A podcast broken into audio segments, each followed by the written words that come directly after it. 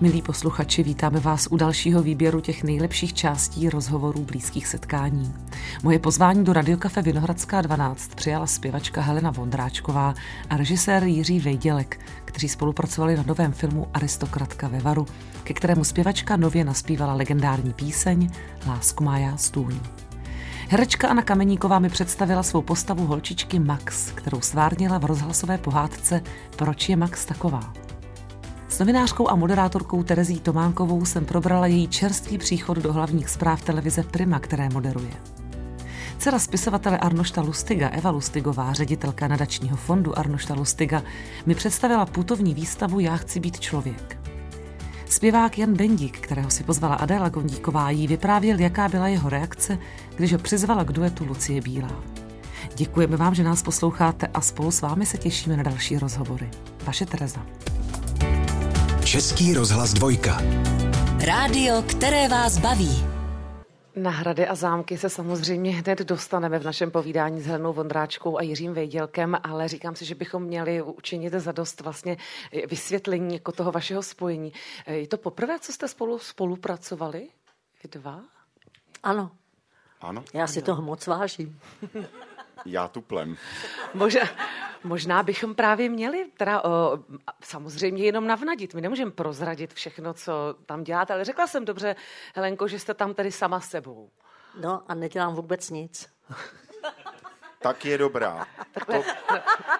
Heleno, vy můžete a to jenom... bude právě asi tím. A stejně je tam ta síla, tomu se říká prostě civilní projev. Vy prostě tam jenom jste, ano. Já, je... tam, já, já se tam prolínám vlastně uh, jako nit celým tím filmem, protože občas se tam zase objeví situace, že se připomene, co jsem tam asi kdysi dělala a tak dále, protože já jsem, nevím, jestli to bylo schválně, ale prostě v blízkosti toho zámku, kde jsme točili v Mloticích, tak ve Strážnici já jsem se před mnoha lety poprvé vdávala. No a tam jsou právě takový momenty, kde se připomíná, co jsem v té době dělala, co jsem jedla na zámku a tak dále. Ale uh, jinak já tam vlastně nejsem k vidění až úplně na konec filmu. Uh, když uh, je svatba, tak uh, se tam objevím v takovém úžasném klobouku a zpívám kousíček písně Lásko má já stůňu, která se tam velmi hodila. Mimochodem teda to máme velké spojitosti, když první svatba ve Strážnici, jste říkala, vy jste tu druhou měla na Karlštejně. Ano, já ty hrady se, miluju. A tam se zase, vidíte, jak jsme pořád na hradech a zámcích, a tam se zase váže Lásko má já stůňu. To je teda ne, jako neuvěřitelné propojení všech Kde jsem vašich... sice nehrála, ale ten film byl no, ale, taky krásný. Ale máme to s vámi spojené. A vy si myslíte, že to je náhoda? No a to se právě zeptáme scénáristy tohoto filmu. tak samozřejmě tyhle, ty, tyhle ty vazby my tam sledujeme. A dokonce v aristokrace ve Varu můžete vidět i ty fotografie z té první svatby, když budete hodně pozorní v kině. Mimochodem tím se dostáváme i k tomu, že toto patrně v knížce Evžena Bočka nebylo. Tedy jsou to tvé zásahy do jeho předlohy? Ne, bylo to, protože já jsem velice rád, že Helenka vlastně přijala naše pozvání, aby takhle ve filmu byla a aby dokonce se pak rozhodla i pro film naspívat znovu legendární píseň, protože postava paní hospodyně Tiché v podání Elišky Balcerové nejenom nasává ořechovku, ale je, no, ona táhne to z ní občas jak a z lihovaru. Fest. No, jak říkám, táhne to z ní občas jako z lihovaru, ale kromě této lásky má právě lásku k Helenice a její velkou faninkou a právě na tu svatbu, kterou tam kdysi zažila, strašně vzpomíná jako jednu z nejdůležitějších okamžiků svého života tak tím se tam vlastně takhle Helena do toho příběhu dostala. A, a ta byl, v té knize je teda, a, v knize Ano, je. tenhle ten motiv je u pana Bočka a myslím si, že ten motiv si pan Boček eh, vlastně vypůjčil ze svého vlastního života, protože i on je velkým fanouškem Helenky. tak ten musel být velmi šťastný, že vás tam měl. No tak uh, byl a dával to opravdu neskrytě najevo, uh, když jsme točili já jsem ho poznala teprve tam při natáčení, tak eh, byl úplně jak, jak 15-letý chlapec, pln obdivu a pořád na mě zíral tak jako s láskou a starali se, on má milou ženu, tak se starali o nás opravdu při tom natáčení neskutečně snášeli nám prostě veškerý dobroty a víte, jak to na Moravě, nebo víš, jak to na Moravě je. Takže my jsme se tam cítili opravdu úplně skvěle. Zkoušeli to i s Ořechovkou, ale tam jsem se zdržela trošku hlasování. no, ne, takže... je pravda, že hostili uh, fantasticky a uh, v podání pana Bočka jsem opravdu viděl, co to znamená být fanouškem. My, m, oni pro nás připravili jeden večer takovou slavnostní večeři a e, nabídli i moravské koláčky Helence a Helenka už taková decentní, protože jsme opravdu, já jsem se nadspal, teď se na mě podívejte a Helenka, Helenka držela dámu, tak si jenom tak kousla do toho koláčku a že, že tím jako ta večeře pro ní skončila. A pan Boček vyběhl a to prozradím a ten koláček si schoval na památku. Takže ho nyní e, můžete vidět v Miloticích pod takovým skleněným poklopem ve speciální expozici věnované návštěvě Helenky Vondráčkové v Miloticích na zámku a já jsem neodolal a dal jsem to i do scénáře a tím pádem do filmu můžete to vidět na aristokrace ve Varu. A já vám teď prozradím, vstoupím vám do řeči, eh, proč jsem vlastně já eh, souhlasila s tím, že v tom filmu budu vystupovat oslovila mě Eliška Balcarová, která mě volala a říkala, Helče, já bych s váma potřebovala, nebo s tebou, my si tykáme, eh, se sejít, já mám pro tebe takovou jako zajímavou nabídku. Mě to vrtalo hlavou, jsem si říkala, no co tohle bude. Samozřejmě jsem souhlasila, takže jsme se sešli v takový kavárně v Dobřichovicích. No a ona na mě vybalila tenhle ten příběh té eh, aristokratky ve Varu. A když mi to celý povyprávěla podle scénáře, tak já jsem prostě říkala, Ježíš, tak to je bomba, to, jsem, to, to mám zase jednu dobrou nabídku. No takže jsem okamžitě souhlasila, že to se mi líbí, že to bude sranda a že musíme jenom se teda podívat, jestli mám čas. Tak jsme volali manžela, ten říkal, jo, máš tam volno dva dny. Jsem říkala, no tak, tak to je ono. A Eška mi říká, tak tohle bude bomba, protože pan režisér Jiří, ten vás zbožňuje. A ten druhý, co psal tu knihu, tak tenhle ještě víc. A to já, když jim řeknu, to bude, to bude strašně. Já jsem říkal, hele, ale to bychom měli trošku zpomalit, tenhle ten tvůj scénář. Já bych byla spíš proto, aby jsme ho zavolali.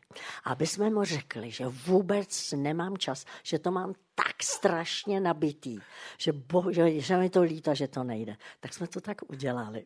Jiří bral telefon a Eliška samozřejmě hereckým projevem, jaký je vlastní, tak to napnula jak drát. No a trvalo deset minut, když mu vysvětlovala, že proč nemůžu a jak je mi to líto a tak. A že, že věří, že on teď pláče a uroní slzu. No prostě vyprávila. A pak řekla, no ale víš co, ona si to vlastně teď ještě ověřila, ona může. A tam se ozvala, wow, no tak to je super. Takže jsme udělali takovýhle, takovouhle bžundu. Nádherná ženská fligna, viď? Jiří, ty se nadechovala. No, když jsou na mě ty ženy dvě, tak tohle se mi děje prostě, no. To, oni se vždycky dohodnou, to se, to se nedá prostě jinak. Já jsem pak Elišce vyčítal, jsem říkal, ale teď si představ, ty mi voláš a vůbec nevíš, v jaký situaci mě zastihneš já jsem mohl být předrozčilený. Ty mi zavoláš se špatnou zprávou. A teď si představ, kdybych já prostě nadával do toho telefonu, telefonu že, že to nevyšlo. Byl jsem rád, že jsem se zachoval slušně a choval jsem se jako gentleman a jenom jsem plakal. Přátelé, já si myslím, že teď je ta úplně ideální chvíle na to, abychom si právě píseň, která byla znovu naspívaná pro film Aristokratka ve Varu v podání Heleny Vondráčkové pustili. Takže lásko má já stůň na dvojce pro vás. Posloucháte to nejlepší z pořadu Blízká setkání na dvojce. Herečka Anna Kameníková rozhovory poskytuje spíše nerada. Znáte jí z divadla Viola, třeba ze seriálu Božena jako mladou Boženu, možná i jako kuchařku, co neřeší a hřeší. A seznámím vás dnes i s rozhlasovou prací Anny Kameníkové. Mimo jiné za Probudím se na Šibuji byla vyhlášena jako nejlepší interpretka v rámci audioknih roku. A je vůbec to, co já jsem myslím v úvodu řekla, je tak krásně a pro mě velmi inspirativně svá Krásné dopoledne přeju, Aničko. Krásné dopoledne vám. Eh, k těm rozhovorům uklidním vás, když vám řeknu, že to vlastně nebude rozhovor, že se spolu prostě budeme normálně povídat. No jasně, Ježíš Maria, já to... už jsem si zvykla. a, nebo, a nebo víte co, my si vlastně můžeme hrát na, na Max a Stelu, že jo, spolu. Oh, mm. Akorát by se to teda asi prohodilo, já bych byla vy, vy jste byla Max, že jo, v té, eh, té uh, a, ano. A, a vy byste byla Stella, to je ta, co odpovídá. Já tím směřuji k 28. lednu, kdy ve 13 hodin poběží, poběží nám pak řeknete, co přesně, rozhlasová hra pro děti. Proč je Max taková s otazníkem? Uh, tak je to pohádka? Máme čekat pohádku, když je to takhle v jednu hodinu po obědě? Uh, je to pohádka, je to pohádka, ale uh, No tak to je sakra, co je vlastně pohádka. Každopádně je to určitě pro děti i pro dospělí. A je to strašně hezký. Možná bychom měli příběh. vysvětlit, proč jsme řekli, že bychom byli Max a Stella a, mm. a proč já jsem tím evokovala ty otázky a odpovědi. To je možná docela dobrý jako guard, co tam je. O, ano, ano. Je to, tak, je to vlastně příběh o takový lehce autistický holčičce, která miluje vesmír a je pro ní těžký si najít kamarády. A tak se nakonec kamarádí s umělou inteligencí, se Stelou, která vlastně se o ní zajímá a odpovídá jí na všechno, prostě, co jí, co jí zajímá, což eh, spolužáci ve škole úplně nedělají. V tom je možná trochu ta pohádkovost, že se ano. umělá inteligence o někoho emočně zajímá. ano, to je pravda. to se myslím zatím neděje. Tuto eh, emočně se zajímající inteligenci hraje Klára Melíšková. Mm-hmm. To, tak, to, to mohlo být moc hezký setkání pracovní. Jo, bylo to celý, jako všichni, co tam byli, bylo to fakt strašně hezký. Jako, a vůbec ten text, mě to strašně dojímalo, bylo to fakt Fakt se na to těším, až to uslyším. Mě teď zaujalo, jak jste řekla, že to je lehce autistická holčička, co má ráda vesmír. Je tak psaná od autorky, anebo máme dnes pocit, že když někoho zajímá vesmír, už je autistický? Ne, to vůbec. Je to, je to, tak, je to tak psaný. Já ano. jsem vlastně, když jsem to původně četl, tak mi nepřišla ani... Uh, nějakým způsobem zvláštní, řekněme, nebo jiná. Ale potom mi to vlastně bylo řečeno, takže najednou potom se na to člověk kouká i trošičku jinak. A ah, jasně, tak ona vlastně se na to tak soustředí, protože prostě to je uh, vlastně typický pro autistický lidi, že se plně soustředí na jednu věc a ty ostatní nejsou třeba schopní tak vnímat, že prostě jsou fakt uh, zaciklený jenom v tom, co je zajímá. Já samozřejmě teď vypadám, že jsem zaciklená, jo? že jsem autistická. Já se toho schválně držím, proto že zase nevím, jestli ta dnešní doba trošku nerozstřeluje lidi tolika směry, že někdo, kdo se o něco zajímá, působí autisticky a on se prostě jenom soustředí na jednu věc do hloubky. Jasně, no tak to je samozřejmě hezký pohled na věc. Protože vy sama jste řekla, že vám hned autistická nepřipadala. Hmm. Že, Pravda. Nebo mně z vaší práce připadá, že se umíte soustředit na jednu věc, že nelítáte jako v 50 věcí na, na dalších 50, že si něco vyberete, to chvíli děláte, ať už to lidi sledují nebo nesledují konec konců, jakože že máte ten fokus spíš soustředěný než autistický. Mně to přijde teda chválihodný. O, díky. No tak... Je to eh, tak? Nebo cítím to dobře? Je to určitě tak, ale, ale možná z jiných důvodů. Já totiž... Uh, já mám hodně ráda volno a, a tak nějak se vždycky ráda soustředím na jednu věc, protože uh, si myslím, že když něco dělám jenom na půl, tak to prostě není dobrý. Což spousta třeba lidí opravdu má třeba tu intuici uh, lepší a dokáže vlastně opravdu tomu dát všechno i na tu první dobrou. Já se potřebuji fakt dlouho soustředit a přemýšlet nad tím, abych byla jakože dejme tomu dobrá. A byla jenom úplně v tom tématu, což hmm. se tady týká i tady toho, eh, té proč je Max taková? Byla jste na to, měla jste možnost se na to soustředit? Jo, jo, jo, jo, tak ono to hlavně netrvalo tak dlouho, vždycky v tom rozhlase, ať je to v sebe delší, tak více méně, jsou to třeba 4-5 dní, takže to se člověk opravdu může mm-hmm. zababušit a na pět dní se do toho ponořit. No, ale jsou nějaké dny možná předtím přípravy, nebo jste typ, co to naopak tam nasaje od režisérky Velišenkové v tomto případě a, a jde s tím ven, nebo ještě vy si to někde kutáte sama třeba? Tak já jsem si to párkrát přečetla a udělala jsem si tak nějak jako představu, jakým způsobem by mohla ta holčička mluvit, takže vlastně jsem jenom maličko tak jako si to přednastavila a potom, když jsme měli čtenou zkoušku předtím, než jsme šli do studia, tak jsem to teda nějak udělala a, v, a bylo to bez námitek, bez námitek takže. Děláte mladší holčičku? Jak to tam, jak je věkově? Uh, její, ty kolik je? Deset, myslím, deset let. Mm-hmm. No, no, no. Myslela jsem, že mám eh, v tomhle věku malou ségru, eh, která teda není autistka, ale je právě tak strašně rostomilé, uh, urputná a úplně báječná. Takže jsem hodně jako myslela u toho na ní přesně, jak se soustředí vždycky na jednu věc a jak nic jiného hmm. nezajímá. Byla jste ten typ holčičky, co klade ty otázky, proč, proč, proč, až do zemdlení, že to zvládne jenom umělá inteligence odpovědět. Ty jo, já myslím, že jsem spíš byla ta holčička, co lidem uh, říkala hodně urputně, co mají dělat a vlastně si myslela, že zná odpovědi na všechno, nemusí se na nic ptát. no a teď je to možná jinak, teď se možná ptáte. Ano, teď je to právě jinak. To vždycky tak nějak, když si člověk uh, uvědomí, což já jsem si naštěstí uvědomila, jak jsem byla otravná, tak jsem trošičku přehodila na druhou stranu. To nejlepší z pořadu Blízká setkání na dvojce. S novinářkou a moderátorkou Terezí Tománkovou jsme velice aktuálně probrali čerstvou přirozenou informaci z naší profese, která je živě a může se stát cokoliv. Teď se může stát cokoliv. Terezie to zažila včera, kdy prostě už musela zvýšit hlas a, a i říct si dost a přerušit vlastně velice konfliktní debatu v partii. Tím jenom schrnuji pro toho, kdo buď neviděl vaši situaci nebo neslyšel náš předchozí rozhovor. Tak snad jsem to schrnula takhle správně. Děkuji, Teresko, za to naprosto a velmi decentně. za, za popsání situace. Ale já jsem se to samozřejmě pouštěla, pouštěla jsem si i jiné okamžiky z toho. Eh, a to platí pro všechna vysílání, nejen pro toto, ale speciálně pro toto, kdy člověk z toho vypadne a vy vlastně ale musíte udržet v takovéto debatě myšlenku tu hlavní, tu pro posluchače, tu linku, ten příběh, to o čem to je. To, je, já nevím, asi je hloupá otázka říct, jak se to dělá, ale jak se udrží myšlenka v emoci, v nečekaných odpovědích a v konfliktní situaci. Uh člověk má samozřejmě před sebou nějaký scénář, který si připraví, který, který jako chystá v rámci všech těch příprav na ten pořád, tak tam pořád se má čeho chytit. I kdyby se stalo cokoliv, tak ho mám před sebou.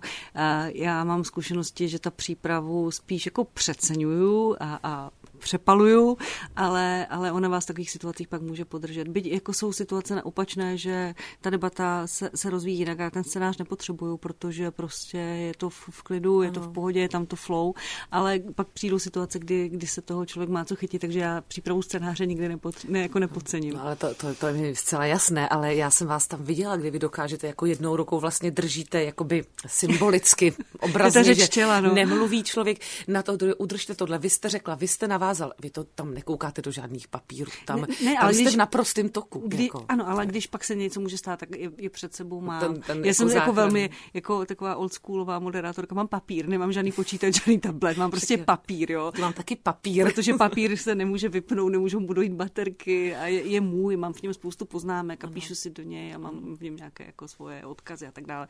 Takže já mám papír. No. Je to kus vás prostě ano, mám papíry, na, to, no, na, to, na to papíru. To je úplně jasné. Ještě jedna další věc se stala taková nová, bych ano. řekla.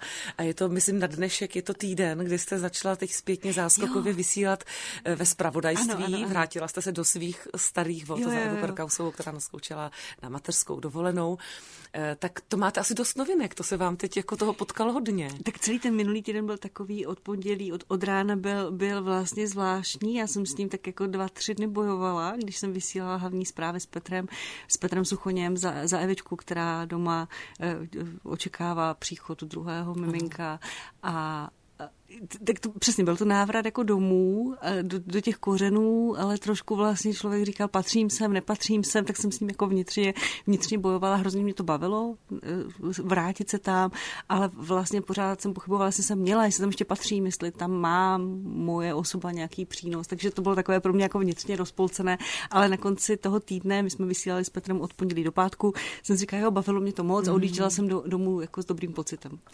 Eh, naskočí na to člověk jako na jízdu na kole, vrátí se to mm-hmm. zpátky všechno. Jo, jo já jsem jo. přesně tuhle, jako, tuhle metaforu s kolem ní jako použila v nějakém rozhovoru a doufala jsem, že z toho kola nespadnu a je to, je to prostě jako kolo. Je to trošku kolo, které je možná jako lepší, vytuněnější, musí člověk chviličku si ho osahat, mm-hmm. jestli je to všechno, jak to má být. Je, je, je to jiné studio, ten pořad je jiný než partie, je to zpravodajství, eh, je připravené, naskriptované, je to práce mnoho, mnoha lidí, je to technicky jiné, náročnější, tak jsem se bála tady toho trošičku, ale je to kolo pořád. Jste řekla, že náročnější, vidíte, já bych si takhle zvenku jako pozorovatel vsadila, že je mnohem náročnější ta partie. E, pro moderátora ano, náročnější technicky, jo, samozřejmě. Technicky, jo, jo, jo, tam je, pro ně, je, tam, je, tam, je, je to úplně něco jiného.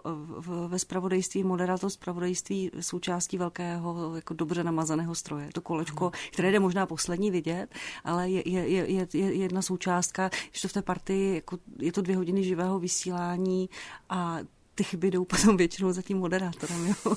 tak v tom je to, je to, je to něco úplně jiného, no, dobře, je to jiná disciplína. Ale jdou chyby, ale jdou, jdou i úspěchy potom za ním. Může, Takže, může to tak být, ano, jo, samozřejmě. Jako, pak, samozřejmě. I, pak i samozřejmě přijde i to, i to, i to druhé. E, nicméně nenaskočilo vám tady toho teď příliš mnoho, není člověk už jenom, já nevím, fokusovaný na to své témata, připravuje si prostě partii, kouká tím směrem, sbírá materiál, no a najednou mu tam skočí přece jenom profese, kterou dělala kolegyně, no tak je to jako, jste za dvě, že jo teď? Uh, já jsem Přesně, protože já se jako soustředuju na politiku, na, na, na politická témata a některá z témata a jako třeba z kriminality jako trošku vypouštím i z nějakých jako hygienicky duševních důvodů a když je člověk v tom zpravodajství po týdnu, tak jsem odjížděla domů a měla jsem jako pocit, že tady žijeme v polovině 90. kdy tady prostě jsou samé vraždy a katastrofy a hrůzy a tragédie. Oni samozřejmě byli vždycky, akorát jsem se na ně tolik nezaměřovala a nenačítala jsem ty informace do takového detailu. Český rozhlas dvojka. Otázka na Evu Lustigovou byla vržena. Jak je to s tou slušností ve světě teď? No to záleží na člověku. A proto jsme připravili výstavu, tedy nadační fond Arnošta Lustiga připravil výstavu Já chci být člověk, zpráva Arnošta Lustiga hvězdám a nejen jim. A ta výstava má libreto, které jsem tedy dala dohromady pod dozorem kurátorské skupiny. To libreto pojednává ve třech kapitolách o, to, o Arnoštovým vnímání světa a lidí. A neviděl to tak optimisticky, jak by se mohlo zdát z jeho projevů, mm-hmm. tedy když byl na veřejnosti, byl takový spíš veselý, i když ne vždycky. Byl ernst, i vážný, ano. i veselý. Ale já vám přečtu. Co on o tom říkal, jaká byla jeho zpráva. Budu, budu ráda. Dobře. E, ta výstava, než to najdete, to je ta, co prošla Brusel, Praha, Brno a je v Paříži, nebo už skončila ne, v Paříži? Paříži nepůjde. Aha. Ta výstava se chystala do Paříže a po vypuknutí války v Izraeli 7. října jsem dostala odpověď, e, nechci ani jmenovat tu instituci, ale velmi váženou instituci, s kterou jsme byli domluveni na 99,9%, že tam pojedeme tenhle rok. Napsali, že už ne. Hmm. A je jasný, kam tím míří. Ano. Eh, nám to nevadí. My půjdeme tento rok možná znovu v Praze hmm. a potom v říjnu určitě v planetáriu v Ostravě, odkud pochází moje maminka. A potom na rok 25 chystáme tedy Izrael. Doufáme, že válka už skončí. A v roce 26, kdy chystáme AL100, to je program ke stýmu výročí narození Arnošta Lustiga. Krásně. A chystáme výstavu do Amsterdamu a do Berlína. A to je stále tahle Já chci být člověk. To ano. je putovní výstava a ano. vy nám k ní teď přečtete ano. slova táty. Ano.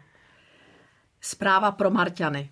Byla by to píseň o mé době, o souboji dobra a zla, jak probíhal v údolí mého života, o armádách na obou stranách, o souboji krásného s ošklivým, poražených a spupných, spravedlivého s nespravedlivým, správného s pomíleným, o nevinných a zabitých. Zpráva pro mimozemšťany, aby jim nebylo líto, že nejsou na naší planetě. O čem se nám zdá v noci a někdy i ve dne. To je to gro té výstavy. Protože, jak jste řekla už v úvodu, Arnoš říkal, že člověk je zvíře, které se denně poličťuje a že problémem civilizace je jeho tenká slupka, kterou můžete seškrábat během několika dnů i vteřin nebo měsíců. Budovat, rozšiřovat civilizaci je šíleně dlouhý proces, ale zničit ji můžete takhle. Hmm. A o tom je naše výstava. Jak si zachovat slušnost, i když to není zrovna jednoduchý, někdy to je hodně složitý a je to nekonečná práce. To, že jste byla slušná včera, vás neomluví od toho, že nejste slušná tady a teď. Ano. A právě o tom pojednává naše výstava i vzdělávací dílny neboli workshopy, pro který jsme připravili metodiku pro pedagogy a studenti během této dílny přijdou na svý vlastní moudro nebo aforizmy v návaznosti na každou kapitolu toho libreta té výstavy a potom z těch aforismů, který nazbíráme během putování té výstavy po celém světě nebo Evropě a v Izraeli, hmm. vyjde knížka v rámci, která bude uvedena v rámci Mezinárodní studentské konference. To je úžasný. A to je jenom jedna z mála věcí, to je jenom střípek, který dělá nadační fond Arnošta Lustiga. Povídáme si s paní ředitelkou Evou Lustigovou. To nejlepší z pořadu Blízká setkání na dvojce. Posloucháte Blízká setkání dnes se zpěvákem Janem Bendíkem. Teď jsme si tady zpívali ve studiu taky, ale slyšeli jsme písničku, která se jmenovala Jednu malou chvíli s Lucí Bílou. Lucie Bílá mm-hmm. si tě vyhlídla vlastně na Slavících, jeden den ti řekla, já chci s tebou zpívat, druhý den ti poslala písničku a bylo hotovo. To mi přijde jako neuvěřitelné neuvěřitelný. To jsem musel koukat jako puk. Já jsem koukal úplně jako dokonce až zděšeně, protože uh, jsem z toho měl obrovský respekt a Lucí Bílou uh, vlastně já vnímám jako, jako největší divu a hlavně mýho největšího idola od malička jsem vždycky chtěl si s ní zaspívat a najednou jsem ani nevěděl, že mě zná. Přišla za mnou, oslovila mě mým jménem a teď najednou, cože, ona mě zná, cože? Teď já prostě jsem se vyklepal na té chodbě v backstage No a už to tak nějak šlo přesně tak, jak říkáš, takhle rychle. No a bylo to. A máme jednu malou chvíli zase, vlastně takhle krásně za sebou a, a máme spolu krásný vztah teda. Úspěch této písničky je opravdu veliký, protože jsem říkala už na začátku, že dokonce tato konkrétně píseň má, myslím, 12 milionů shlednutí. To asi hodně, ne? Se trošku neorientuju v tom, co je hodně, co je málo, to je, ale mám pocit, že to je opravdu hodně. To je dost, no. to, to, to, je dost. Ta písnička se ti od začátku líbila, protože já vím, že ty si rád skládáš písničky sám. Mm-hmm. Tady ta ti byla vlastně dána, tak možná asi, když to bylo s Lucí Bílou, tak asi nešlo odporovat, ale Tam... přece jenom. Já jsem právě chtěl, aby, abych, abych zabočil trošičku někam jinam, než normálně, co dělám. A, a Lucie mi dala eh, tu možnost. A řekl jsem si, že ona mi ukáže ten svůj svět mm-hmm. a někdy v budoucnosti, když uděláme další song, tak já ukážu ten můj svět, jí, jakože spole, na společném songu. A to je hrozně hezký, že vlastně tady mě ona vypráví ten příběh v této písničce, že, že by se člověk měl ohlížet i za sebe, za svoji rodinu, za, za, za tím, mm. koho má rád a by toho pak nelitoval. A vlastně měl takový ty svoje priority. Potom je tahle ta písnička a jsem rád, že mi ten svět ukázala. Hmm. Musím říct, že je nezvyklé, jak už jsem říkala před chvílí, že jsi vlastně takový ten živý a taneční typ a mladiství pořád a najednou tady je to taková vážnější poloha a t- v tom klipu ti hraje maminku Bára Mudzarová. Ano, ano, ano. A ten pán je ten pán to je vlastně to není jeden, ne, ne, ne, to ne. není můj táta. Já jsem si říkal, že rodiče asi nebudou chtít vystupovat, ne? Nebo jo? Jsou takový, že by šli? Ne, táta, táta jo, máma ta vůbec, vůbec. Ta vůbec jako před kamery, přes foťáky, ta vždycky odpadává, když někde, někde se mnou já fotí nás, tak ta, no, to mi nemohl říct, že tady jsou fotografové. Říkám, mami, kam si myslíš, že jsme to šli? Takže eh, tady to byl vlastně pan Šenky, který si tam taky zahrál a bylo to moc fajn natáčení. A ono, když už to končilo, tak jsem si říkal, proč to musí končit, já bych chtěl ještě další scény. Bylo to hrozně, hro, hrozně fajn natáčení. Když ty si eh, skládáš písně sám, mm-hmm. tak kde pořád bereš inspiraci na ta témata, na ty melodie, aby to nebylo pořád stejné? Puh, dobrá otázka. Já totiž mám někdy takový den blbec, když se snažím skládat. A mám to naplánovaný, že jo, dneska půjdu skládat, tak ze mě nic nejde. Mm-hmm. Ono to ze mě jde vždycky tak jako nečekaně, že to ve mně prostě luskne. Zrovna ve chvíli, kdy mám něco důležitého, tak já si rychle vemu diktafon a jenom nějakou kratoulinkou melodii si tam vždycky jako tak jako nahraju, abych na to nezapomněl a vrátím se k tomu večer a tak nějak se k tomu dopracuju a samozřejmě dávám pozor, aby to nebylo podobné tomu, co už jsem vydal a co lidi znají takže to pak vždycky musím překopat a nakonec z toho vznikne melodie a pak teprve textujeme. No a jak je to s tím a... textem právě, aby se to do toho vešlo? Vzniká tedy nejdřív refrén, aby se vědělo, že to bude právě zpěvné mm-hmm, mm-hmm. a potom teprve nějaký ty věty kolem.